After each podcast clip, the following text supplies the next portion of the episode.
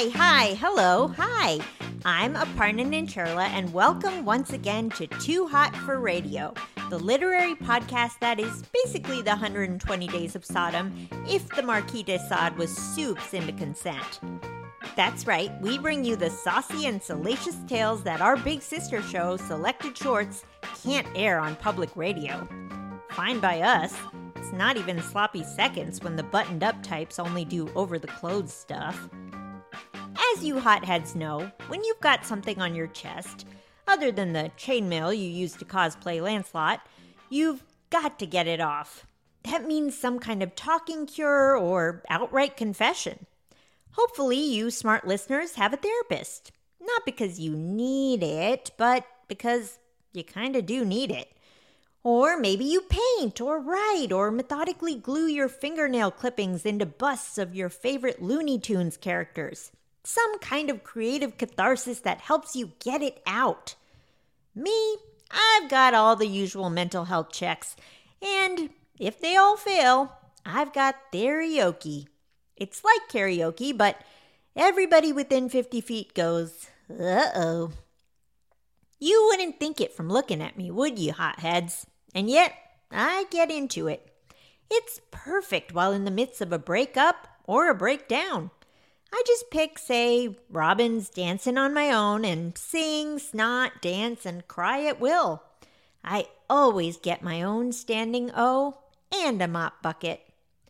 Anyway, that's all to prepare you for the brief but potent story ahead of you, which was written by James Hannaham. Hannaham is the Penn Faulkner Award-winning author of sharp satires including Delicious Foods and Didn't Nobody Give a Shit What Happened to Carlotta, which, well, objectively, great title that really paints a picture. Hannaham's sharp satires take no prisoners, even in the seemingly innocuous context of the piece we're going to hear. Performing the story, an actor we knew that was going to absolutely go for it. Baron Vaughn is a longtime comedian and actor who has been featured on series including Grace and Frankie and the reboot of Mystery Science Theater 3000.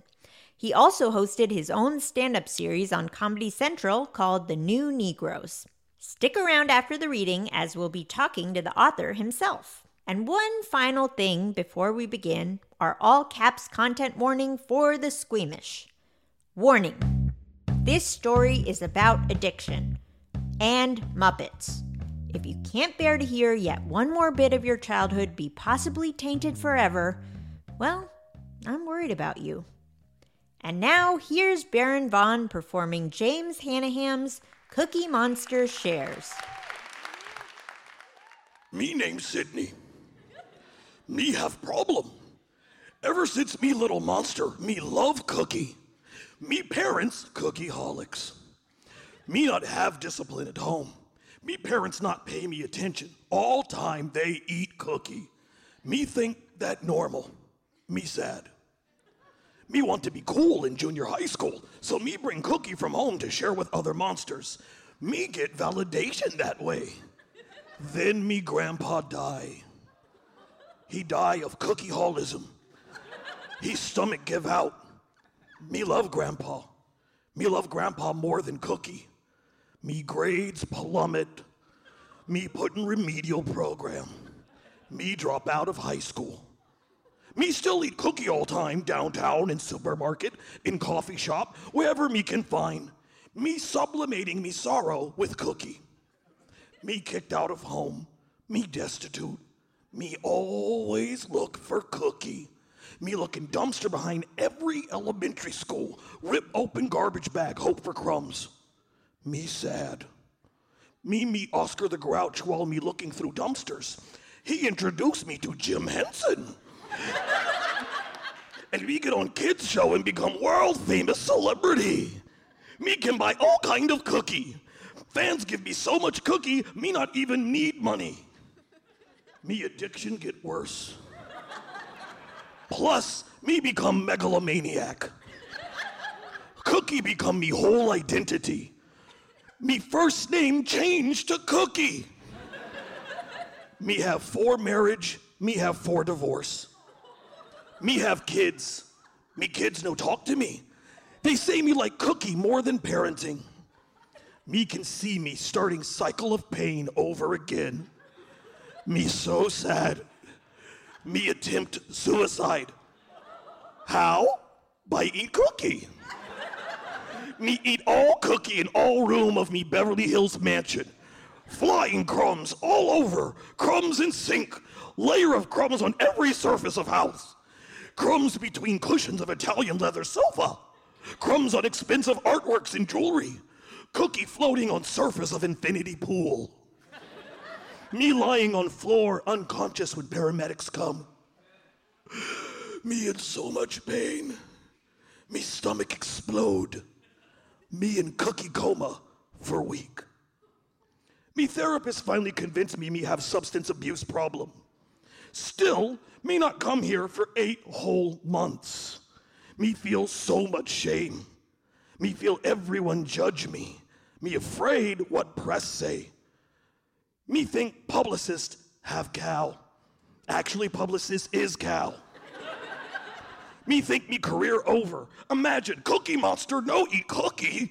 Me whole career, me whole identity based on me addiction.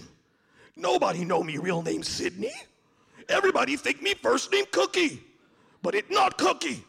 It's Sydney. Sydney. Imagine you alcoholic and whole world call you Sherry. It triggering even hearing me stage name. But no more Cookie for Cookie Monster. Me have 15 days clean and me hoping to live rest of life cookie free. Me want take on serious acting roles. Hamlet, Willy Loman, James Tyrone. Me want relationship with me kids. Me want find out who real Sydney and show world.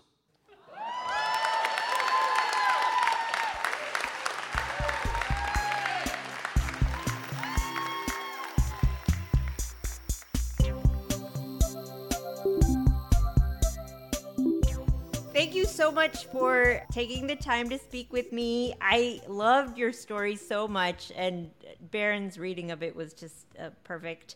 What was your association with Cookie Monster before you wrote this story? Like, what was it? Was there something in the character that called out to you about something deeper needing to be told?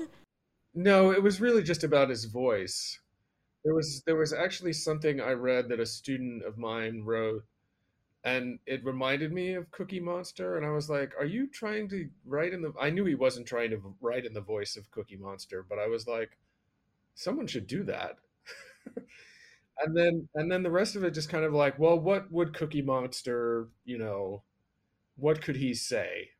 And I thought, I'd written this book, Delicious Foods, that deals to a large degree with issues involving addiction.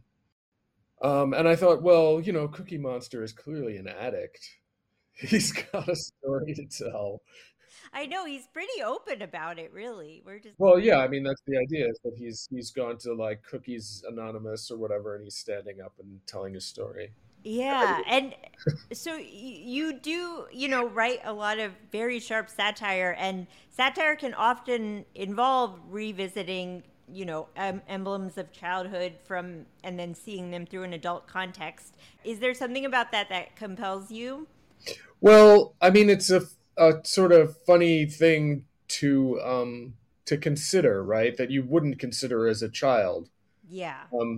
When you're a kid, you look at Cookie Monster and he's just about like your own id. He's like, mm-hmm. Yeah, I identify with that. I want cookies all the time too, right? But then yes. I think a more mature person might look at it in a darker, let's call it a darker sort of light. Yes. That makes sense. Sometimes people say, I laugh to keep from crying. That's like a cliche you hear. Mm-hmm. I do feel like there's a sense of that in your work, in that you're getting at like deeper issues through the lens of humor. Do you relate to that idea at all? Do you see it as something you espouse? I think it's actually the other way around. I think I get to humor through the, through the other stuff. And I find myself attracted to the dark stuff, and then thinking to myself, oh my God, how am I'm asking people to like trudge through this with me. How can I actually get myself and other people through all of this? It's kind of what people do anyway is, you know, when they're confronted with situations that are horrible, they have to find some way to not necessarily laugh at it, but in some way to make it, to get through it, to get past it. In life, one encounters a lot of situations that are horrible. Yeah. Hopefully not too many, but I mean, we're all sort of bound the same way when it comes to life. So we're all sort of on the way to this bad ending. Right. And we have to, you know, get through the bad endings of other people a lot of the time before we meet our own. You know, we have to get through that. And one way of doing it is to notice all of the sort of crazy things that happen that are unexpected, and not just to dwell on, you know, the existential horror that awaits us, because it isn't all depressing. It's all, you know, it's partially funny. It's a lot absurd. There are a lot of sort of crazy questions one can ask oneself along the way. And that, I think, is, you know, sort of the way to get through life, right? Without being like, oh man, why bother to do anything? You know, like, well, because the journey. And, you know, in using satire to wrestle with these bigger themes, do you feel like, you know, you've written novels and short stories. Do you feel like the way you have to kind of pace it or frame it is a little different in a short story versus in a longer form version? No, not really. Yeah. It's just, it's sort of, it's a kind of lens, right? Yes. Through which you can look at just about anything, you know, like it doesn't even have to be fiction. It doesn't have to be a short story. It doesn't have to be a novel. It could be like, I don't know, an electrical light socket. It could be, right, you know, a play. It could be an apple. Yeah, well, like, for example, with your recent novel, Didn't Nobody Give a Shit What Happened to Carlotta? Thank you so much for getting the title right. Why do people get it wrong? Oh, my God. So many people have, like, said, don't nobody care about Carlotta? Like, I've heard everything. Oh, no. The novel is based kind of around the Odyssey, you know, as a reframing of that. Was there something in the carceral state that made you think of Homer? It wasn't exactly that. It was that I had started writing the book already, and it's about somebody who's coming back from traumatic events in upstate New York. Yes. And if you know upstate New York at all, you might have noticed that there are a lot of municipalities upstate that are named after classical literature, like different things in classical literature. And that's because of this one guy named Robert Harper, in the office after the Revolutionary War, that was like carving up indigenous people's land that they had took and giving it to Revolutionary War soldiers. This guy was a classical literature buff, and he was in charge of naming things. And so he was just like, okay, let's name it after Homer. Let's name it after Troy. Okay. And I think that actually caught on. I think there are more things that are named after classical references in upstate New York than there are ones that he named. So I think it just became a kind of trend. It made me think of Ithaca. I was like, oh, that gives that more context. Yeah. Ithaca, exactly. That was one of the ones I was like, oh, I have to use this. Yeah. So I realized that by writing about somebody coming back from upstate New York and all of these classical things, I was actually sort of rewriting the Odyssey without, you know, I always think it's kind of fun to be aware of the progenitors of the stories you might be telling, like literary, yes, you know, literary history, essentially, like the, you know, this idea that there's like a finite number of stories, and, you know, you just happen to be telling a particular one that's already been told. And if you can kind of pinpoint which one it is, you can sort of, you know, work it in there if you find a way to do it. It's also kind of a tired idea to use the Odyssey as a basis for your work. So, and I was like, man, you know, everybody has done that. But that was the moment at which my husband, who is Irish-American descent, took me to Ireland for the first time. And I brought a copy of Ulysses, which I knew to be one of the sort of most famous examples of a book that takes the Odyssey and sort of tries to rework it in some way. And I thought, I know what I'll do. I'll use them both. Wow. I'll make it really difficult for myself. So that's kind of how that happened. And you're not really supposed to know that when you read the book. I think it's not at all necessary to know that when you read the book. Yeah. But if you do and you like the book and you want to go back and read the other texts that it refers to, then that's great. But I can't stand books that make you feel like you should read other books before you... Right. Your gallery work, like the exhibit Card Tricks, is consistently funny. Do you... galleries aren't typically thought of as the funniest places. Is there a desire to kind of bring more humor into your visual work? Well, I don't know. I mean, it's something that I do. It's something that's part of my practice, humor. Yeah. And so I feel like I'm never going to do anything without like a sort of cheekiness, I don't think. I mean, maybe I will at some point just to see if I can do it, right? Totally. But I know that it's like something that I can do relatively easily, and it's not something that everybody can do relatively easily. So it's one thing that I know can set my work apart. Right. Yeah. And I've always been, a lot of humorists. It sounds funny to call some of them humorists because they were so dirty, but a lot of humorists were a huge inspiration to me as a kid, or like people who were just funny and weird, like Laurie Anderson.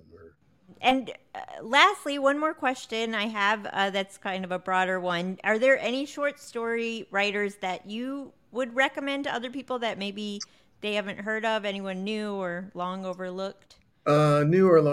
Susan Steinberg is fantastic. She's one of my favorite. She's got a kind of experimental... I don't think she's as experimental as other people seem to, because I just think she's amazing. And Amy Hempel.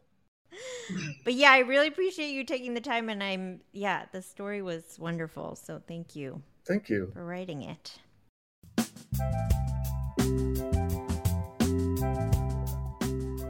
So, did you feel it? That final beloved character from your childhood dying? Much like Baron's voice did at the end of that story? Much like my voice does after every time I scream sob Torn by Natalie Imbruglia at Koreatown's famed Faro Karaoke? Well, listen, maybe it was just time. Time to let go of childish things, to see the Muppets for what they truly are. Reflections of those people who have hands way up those fuzzy monsters' tiny butts. Maybe you disagree. And vehemently. I know I do. No one can take the Muppets away from me. In fact, my therapist is going to hear all about it. That's right. I have a real one, too.